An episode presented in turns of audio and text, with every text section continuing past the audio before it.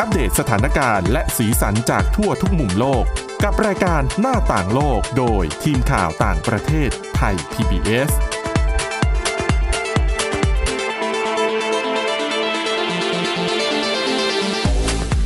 สวัสดีค่ะ ต้อนรับคุณผู้ฟังเข้าสู่รายการหน้าต่างโลกนะคะ มาอัปเดตเรื่องราวทั้งสถานการณ์และสีสันจากทั่วทุกมุมโลกกับทีมข่าวต่างประเทศไทย PBS กันเช่นเคยค่ะ ติดตามฟังกันได้ทุกที่ทุกเวลานะคะ ผ่านทางพอดแคสต์ค้นหาคำว่าหน้าต่างโลก หรือไปที่เว็บไซต์ www.thaipbspodcast.com นะคะ วันนี้อยู่กับคุณทิพย์ตะวันธีรนัยพงษ์และดิฉันวินิษฐาจิตกรีค่ะ สวัสดีค่ะ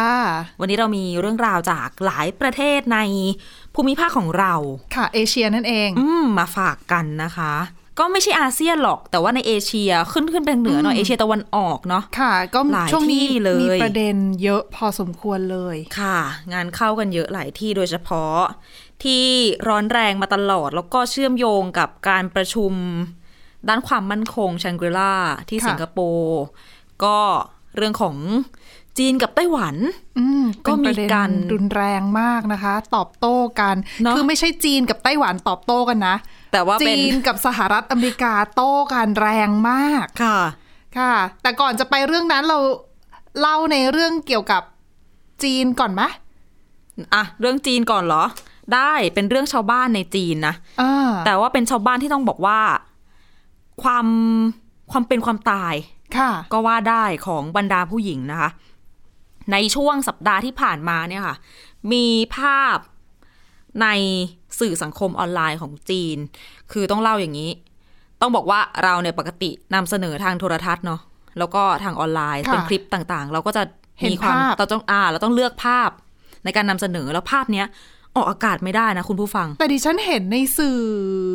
หลายสำนักเหมือนกันนะทั่วโลกเลยไม่ว่าจะเป็นเอ่อ CNN น่ะ อ่ะ อ่าหรือ ออก ว่า ได้ ห อัน ลาย นั้น สื่อ แต่เขาเบลอแล้วเขาก็ต้องขึ้นข้อความเตือนแต่ว่าสำหรับเราในฐานะ สื่อสาธารณะ ค่ะ ก็ ไม่ได้ใช่ไหม ออกไม่ได้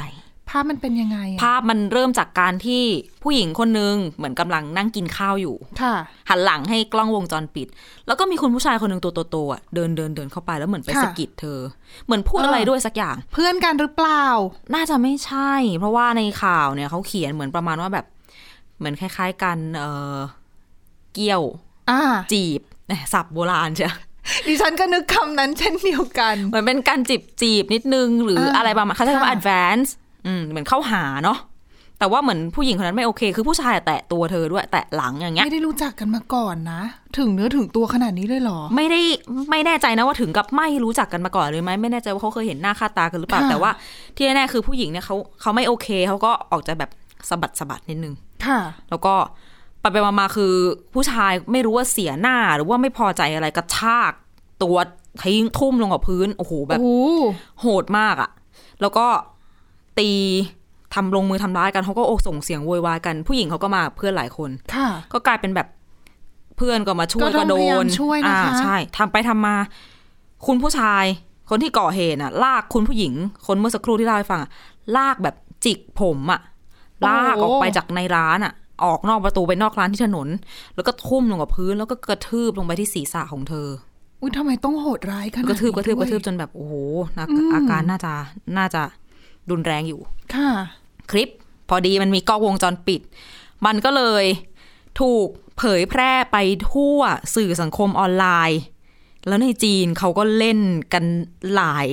หลายยี่ห้อหลายแบรนด์อยู่นะคะ ก็กลายเป็นกระแสสังคม พอสมควรเลยทีเดียว นั่นแหละ แม้ว่าเพื่อนๆของคุณผู้หญิงเนี่ย จะพยายามช่วยเธอ แต่ก็โดนคุณผู้ชายคนที่ก่อเหตุแล้วก็เพื่อนของผู้ชาย ที่เข้ามาแทรกแซงเหตุการณ์คือเข้ามาช่วยเพื่อนผู้ชายของตัวเองอะ่ะ โดยคือไม่ได้ช่วยมาช่วยผู้หญิงนะ ค่ะ มาช่วยผู้ชายด้วยกันในการทำร้ายผู้หญิง แล้วก็ตีหัวด้วยขวดตีด้วยเก้าอี้นะคะนี่ถ้ารายละเอียดจากในข่าวนะ ที่ภาพที่ดิฉันอาจจะเห็นไม่หมดเนี่ย จนเหตุการณ์นี้เนี่ย ภาพวิดีโอมีความรุนแรงมากซะจนบางคนที่เขาดูภาพเนี้ยคืออย่าง CNN น่ะเอามานำเสนอ ก็จะขึ้นข้อความเตือนก่อนเนาะ ค่ะ ว่าสำหรับบางคนที่อาจจะเห็นภาพนี้อาจจะทำให้รู้สึกไม่สบายใจได้ หรือว่าถ้าใครมีประสบการณ์ที่ไม่ดีเกี่ยวกับเรื่องของการแบบเอออาจจะเคยถูกทำร้ายร่างกายมาก่อนอาจจะกลายเป็นทริกเกอร์ที่ คือดิฉันได้ยินแค่คุณวินิษฐาเล่าให้ฟังก็รู้สึก ตกใจแล้วนะ คือ คือมันดูโหดร้ายมากเลยอ่ะ ใช่ใช่แล้วก็บางคนเขาดูอยู่เขาบอกอ่ะมีการสัมภาษณ์คนที่แบบเห็นคลิปในสื่อสังคมออนไลน์ก็บอกว่าโหเห็นคลิปแล้ว ดูไปได้ครึ่งเดียวอะต้องหยุด เพราะว่าคือบางคนอะก็คิดตามเลยว่าคุณผู้หญิงคนเนี้ย ต้องเผชิญกับความรู้สึกอะไรบ้างทั้งทางกายและทางจิตใจ ดังนั้นแน่นอนกระแสของความแบบตื่นตกใจและความโกรธเกรี้ยวเนี่ย แพร่ลุกลาม อย่างรวดเร็วไปในสื่อสังคมออนไลน์ของจีน เหตุการณ์เนี้ยเกิดขึ้นในวันศุกร์ของสัปดาห์ที่แล้ว ค่ะ เวลาตีสองสี่สิบนาที อืม ช่วงเย็นของวันถัดมา ทั้งประเทศได้เห็นคลิปนี้ คลิปนี้มีคนเข้าไปคลิกดูเนี่ยเป็นร้อยล้านครั้ง ค่ะ แล้วก็กลายเป็นหัวข้อสนทนาตลอดช่วง ปลายสัปดาห์แล้วก็สุดสัปดาห์ที่ผ่านมา ก็ถือว่าเป็นการจุดกระแสในเรื่อง ของ การทำให้คนจีนต้องมา คือไม่ใช่แค่คนจีนด้วยละคนทั่วโลกต้องกลับมาพูดถึงเรื่องของการใช้ความรุนแรงต่อผู้หญิงเหมือนกันนะ ซึ่งในสังคมจีนเนี่ยปฏิเสธไม่ได้ว่าอ่ะยุคสมัยใหม่แล้วอ่ะผู้หญิงกับผู้ชายเราพูดกันมาโดยตลอดว่าเท่าเทียมกัน แต่ในหลาย ๆ สังคมปฏิเสธไม่ได้จริง ค่ะ ๆ ว่าว่า สังคมในหลาย ๆ สังคมยังให้น้ำหนักของผู้ชายเป็นใหญ่ แล้วประเทศนี้ก็ต้องบอกว่าขึ้นชื่อ เพราะว่าอย่างหนึ่งที่ทำให้มันกลายเป็นกระแสวิพากษ์วิจารณ์ในสังคมเนี่ยก็เป็นเพราะว่าอ่ะหนึ่งสาเหตุที่คุณผู้หญิงคนเนี้ยถูกตีจนเจ็บขนาดเนี้ย ค่ะ เป็นเพราะเธอแบบปัดป้องปฏิเสธกัน ต้องก็ต้องเรียกว่าเป็นการแบบคุกคามทางเพศอะถูกไหม ใช่ มันไม่ต้องการอะ เป็นผู้หญิงทุกคนที่ฉันว่าก็ไม่น่าที่จะตอบโต้ตะแตกต่างจากเธอนะคะ อืมแล้วก็อีกข้อหนึ่งที่สำคัญอย่างที่คุณบอกก็คือตำรวจอะไม่ได้จัดการกับเรื่องนี้ได้ดีเท่าที่ควร อ่าถูกเพราะว่าก ระทั่ง ตั้งแต่เกิดในร้านนะ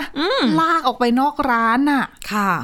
อืมเวลาที่ผ่านไปเนี่ย หลาย ๆ คนก็อาจจะมองว่าตำรวจอยู่ไหน มาจัดการเข้าจริง ๆอะก็คือ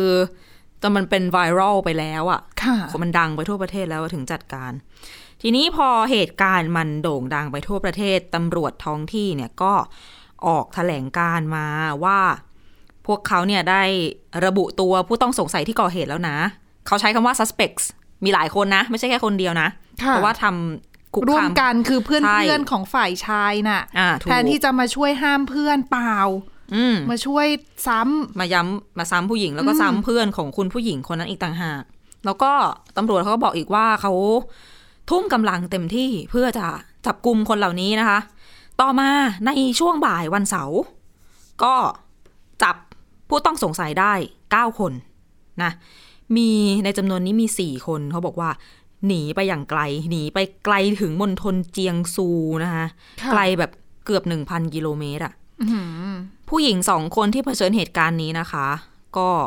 เข้าโรงพยาบาลค่ะ ได้รับบาดเจ็บ ค่ะ แล้วก็ตอนนี้อาการถือว่าทรงตัวแล้ว แล้วนอกจากสภาวะที่เกิดขึ้นต่างๆ เนี่ย แน่นอน นอกจากเสียงวิจารณ์ต่อตำรวจ หรืออะไรก็ตามต่อการกระทำของคุณผู้ชายแล้ว มันจุดประเด็นทางสังคมนะคะ เรื่องของการใช้ความรุนแรงต่อผู้หญิง และความไม่เท่าเทียมทางเพศในประเทศจีน ค่ะ อืมซึ่งคนที่ออกมาวิจารณ์เรื่องนี้เนี่ย ก็ก็ต้องก็ต้องยอมรับกันตามตรงว่าเป็นสังคมที่ยังคงมีชายเป็นใหญ่อยู่ แล้วก็มีแนวคิดที่ค่อนข้างจะเหยียดผู้หญิง เขา ยั ก็ ง ยังคง ฝัง ให้ความ รากลึก สำคัญกับลูกชายอ่ะ อ่ะก็ป็น สังคมเอเชียหลายสังคมนะคะที่เป็นแบบนี้ ค่ะดิฉันไม่ได้พูดเองนะคะ อ่านตามบทความของสำนักข่าว BBC ที่นักข่าวท้องถิ่นที่อยู่น่าจะเป็นในฮ่องกง เป็นผู้ที่ตั้งข้อสังเกตแล้วก็สัมภาษณ์ คนที่เกี่ยวข้องหรือว่าได้รับรู้เหตุการณ์นี้นะคะ สิ่งที่เกิดขึ้นเนี่ย หลายคนบอกว่ามันไม่ได้เกิดขึ้นแบบเดี่ยวๆครั้งเดียว จริง ๆ แล้วเรื่องแบบนี้ การใช้ความรุนแรงกับเพศหญิง หรือความรุนแรงทางเพศก็ตาม เป็นเรื่องที่เกิดขึ้นบ่อยๆ จนบางคนใช้คำว่า เกิดขึ้นอย่างเป็นระบบ แล้วก็เป็นสิ่งที่หลาย ๆ คนเนี่ยจะต้อง ช่วยกันสร้างสังคมที่กลายเป็นว่าเหมือนกับสังคมเนี่ยทำให้ผู้ชายอะกล้าที่จะทำแบบนี้ต่อผู้หญิง อืม ม เพราะว่าในอดีตเนี่ยช่วงหลายปีที่ผ่านมาเหตุการณ์แย่ๆ แบบนี้มีเยอะ ค่ะ ออย่าง CNN เนี่ยต้องขอต้องขออ้างอิงถึงเขาเยอะนิดนึง เพราะว่าเขาเป็นสำนักข่าวที่รวบรวมเอาภาพคลิปวิดีโออะของหลายๆ ปีก่อนมาอย่างเช่น เป็นน่าจะเป็นกล้องวงจรปิดที่ตั้งอยู่ในบ้านอะแล้วมันเป็นนึกภาพห้องนั่งเล่น เป็นโซฟายาว ค่ะ คุณแม่อะมีคุณลูก เหมือนคุณลูกยืนอยู่ที่พื้น คุณแม่นั่งอยู่บนโซฟา แล้วคุณแม่กอดคุณลูกอยู่ใช่ไหมคะ คุณผู้ชายเนี่ย ตีศีรษะของคุณแม่แบบ อุ้ย ตีแบบไม่ยั้งเลยคุณแบบรัว ค่ะ รัวรัวรัวรัวจนมีลูกขยับออกไปแล้วเขาก็ยังตีผู้หญิงอยู่อย่างเงี้ยแล้วก็อีกหลาย ๆ คลิปที่แบบผู้ชายทำร้ายผู้หญิงเป็นความรุนแรงในครอบครัว CNN เขารวบรวมมาให้ดู แล้วในตัวบทความอ่ะเขาก็บอกว่า เหตุการณ์แบบเนี้ยมันก็เกิดขึ้นอยู่เรื่อย คือ อืม ๆอืม ถ้าเกิดจนเป็นเรื่องธรรมดาเนี่ย มันก็ นี่ไง มันต้องหา มันมันคือปัญหาสังคมอย่างหนึ่งเลยนะคะ แล้วเป็นปัญหารุนแรงด้วยเรื่องของการใช้ความรุนแรง ใช่ค่ะ อย่างในปีที่แล้วเนี่ยมีบล็อกเกอร์คนหนึ่งก็น่าจะเป็นเหมือนอารมณ์อินฟลูเอนเซอร์นะทางอินเทอร์เน็ตเนาะ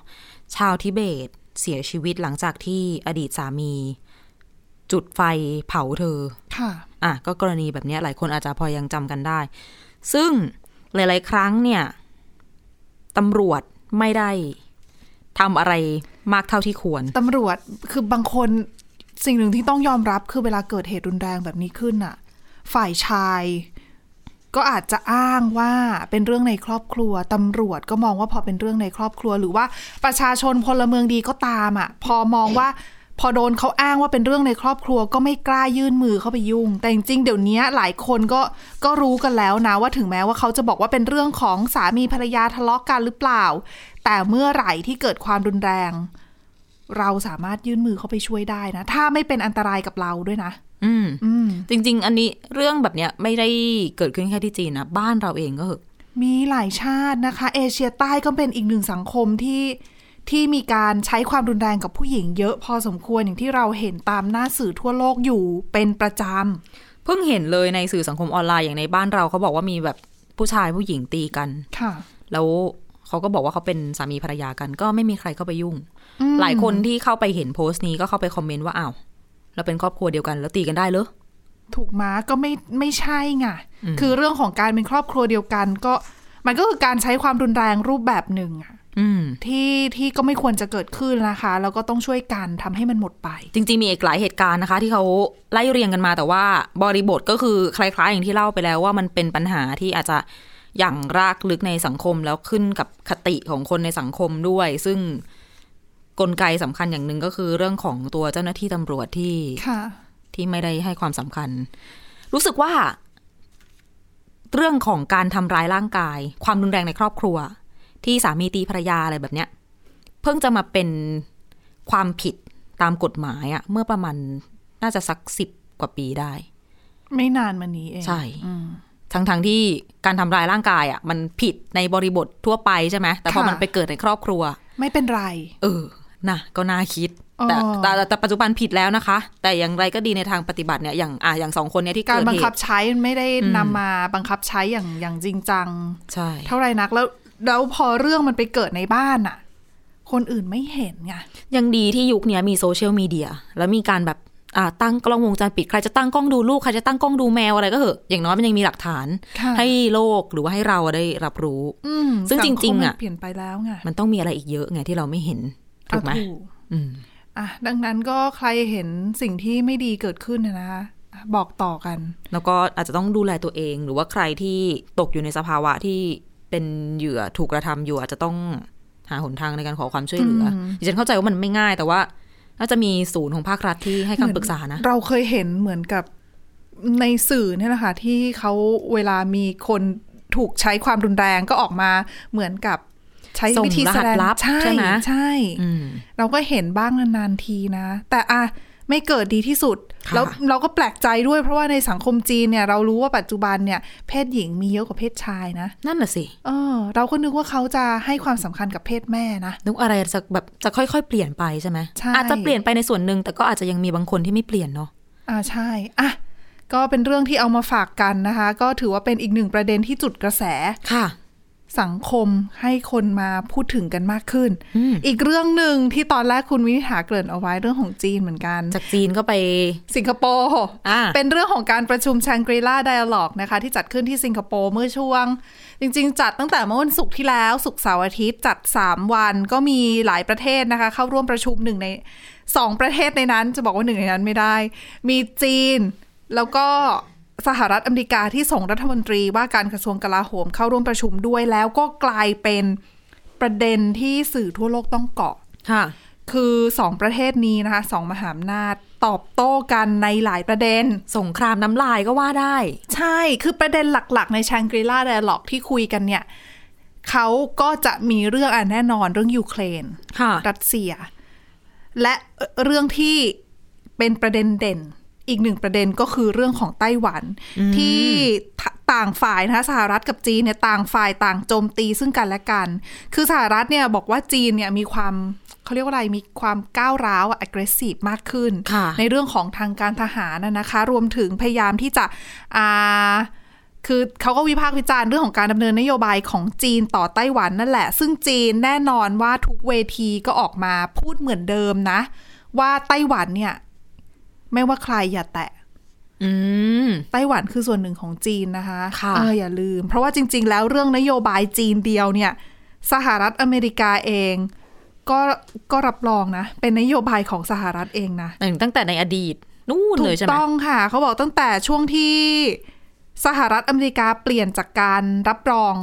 ไต้หวันเป็นจีนอะ ค่ะ เออก็เปลี่ยนมารับรองรัฐบาลที่กรุงปักกิ่งอะนะคะ ตั้งแต่นั้นเนี่ยนโยบายที่รัฐเอ่อรัฐบาลอเมริกันใช้ต่อจีนเนี่ยก็ก็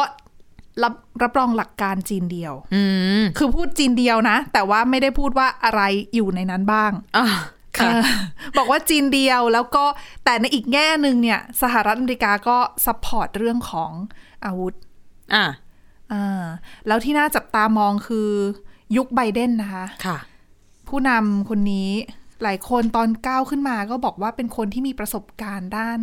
ด้านการต่างประเทศมาก่อน แล้วก็เป็นรองประธานาธิบดีมาก่อน ใช่ก็ ดู น่า แล จะ เรื่องต่างการต่างประเทศเขาก็ไปเยือนหลายที่เนาะถ้าจะไม่ ถูก ผิ ต้ ด องเขาเคย ถ้าดิฉันจำไม่ผิดเขาน่าจะเคยนั่งในคณะกรรมาธิการที่ดูในเรื่องของการต่างประเทศด้วยถึงแม้ ตอนที่เขาจะยังไม่ได้เป็นรองประธานาธิบดีสมัยบารักโอบามานะคะ ค่ะ อ่ะยังไงเนี่ยหลาย ๆ คนก็มองว่าเขาเป็นผู้มีประสบการณ์ด้านการต่างประเทศขึ้นมา น่าจะทำให้อะไรอะไรดีขึ้น แต่ว่าหลาย ๆ ครั้งที่เวลาไบเดนออกสื่อเนี่ยไบเดนกลับใช้ถ้อยคำที่ดูเหมือนว่าจะสนับสนุนไต้หวัน พอสมควร ซึ่งหนึ่งในนั้นเนี่ยก็คือเรื่องของการบอกว่าถ้าจีนบุกไต้หวัน สหรัฐจะเข้าไปช่วย อันเนี้ยคือแบบต้องเรียกว่าเกินงาม ใช่ไหม การคำพูดของไบเดนดูจะแข็งกร้าวเกินไปหน่อย จน จริงๆ จุดไฟ อะ จุดชนวน เอาเอาเอาแบบชัดเอาเขาเรียกว่าอะไร ในแง่หนึ่งเนี่ยถ้าพูดว่าคำพูดของไบเดนแบบเนี้ยถือว่าเป็นการผิดจากนโยบายของสหรัฐนะ อืม เพราะว่าอย่าลืมว่าสหรัฐใช้นโยบายอย่างที่ดิฉันบอกไปว่า เน้นเรื่องของความกำกวมทางยุทธศาสตร์ ความกำกวม เอ้ยเขาใช้คำนี้จริง ๆ นะ จริงเหรอ ใช่เขาใช้คำว่าความกำกวม เขาจงใจทำให้มันกำกวม ถูกต้องคืออย่างที่บอกว่าแง่หนึ่งรับรองหลักการจีนเดียว แต่แง่หนึ่งก็สนับสนุนเรื่องอาวุธ ค่ะ แต่เมื่อไบเดนบอกว่าไบเดนจะส่งทหารไปช่วยไต้หวันรบนะ ถ้าโดนจีนบุก ค่ะ อันเนี้ยไม่ใช่ละ อันนี้ถือว่าเป็นการเปลี่ยนแปลงนโยบาย เพราะไม่ใช่เรื่องของความกำกวมละ เพราะว่ามันเหมือนมันข้ามเส้นใช่ไหม ใช่นั่นคือการข้ามเส้นซึ่งจีนบอกว่า เอ้ย ใช่เหรอ แล้วพอไบเดนประกาศแบบเนี้ยไม่ใช่ครั้งเดียวไงหลายครั้ง อืม ก็เลยเกิดคำถามว่าสหรัฐอเมริกาเปลี่ยนนโยบายต่อไต้หวันหรือ แต่ว่าเขาไม่ได้เปลี่ยนใช่ไหม เขาไม่ได้เปลี่ยน เพราะทุกครั้งทันทีที่ไบเดนออกมาพูดแบบนั้นทำเนียบขาวเอ่ย มีคนงานเข้า โอ้โหดิฉันว่าคงกุมขมับละ วิ่งกันให้ค เพ ว้า ราะไม่ใช่แค่ครั้งแรกคือครั้งแรกเนี่ยอาจจะตกใจมากอยู่ครั้งที่สองครั้งที่สามเนี่ยเอ๊ะมันก็ยังไงอยู่นะ แต่ทุกครั้งอย่างที่บอกทำเนียบขาวเจ้าหน้าที่ในรัฐบาลอเมริกัน โอ้โห กระทรวงต่างประเทศ รีบออกมา เย แถลงข่าวนะ ชี้แจงว่า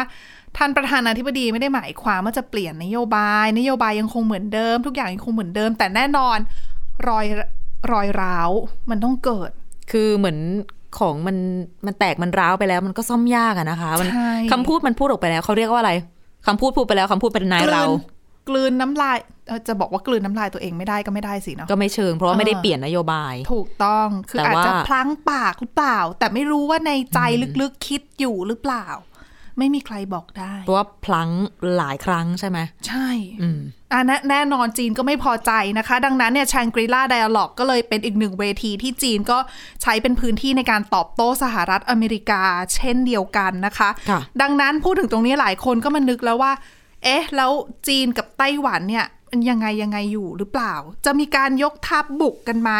เพราะว่าล่าสุดเนี่ยที่ชังกรีลาไดอะล็อกเนี่ยท่าทีของจีนก็ย้ำชัดเจนในจุดยืนเดิมนะคะ ว่าจีนว่ายังไงไต้หวันก็ต้องกลับมาสู่อ้อมอกจีน ค่ะ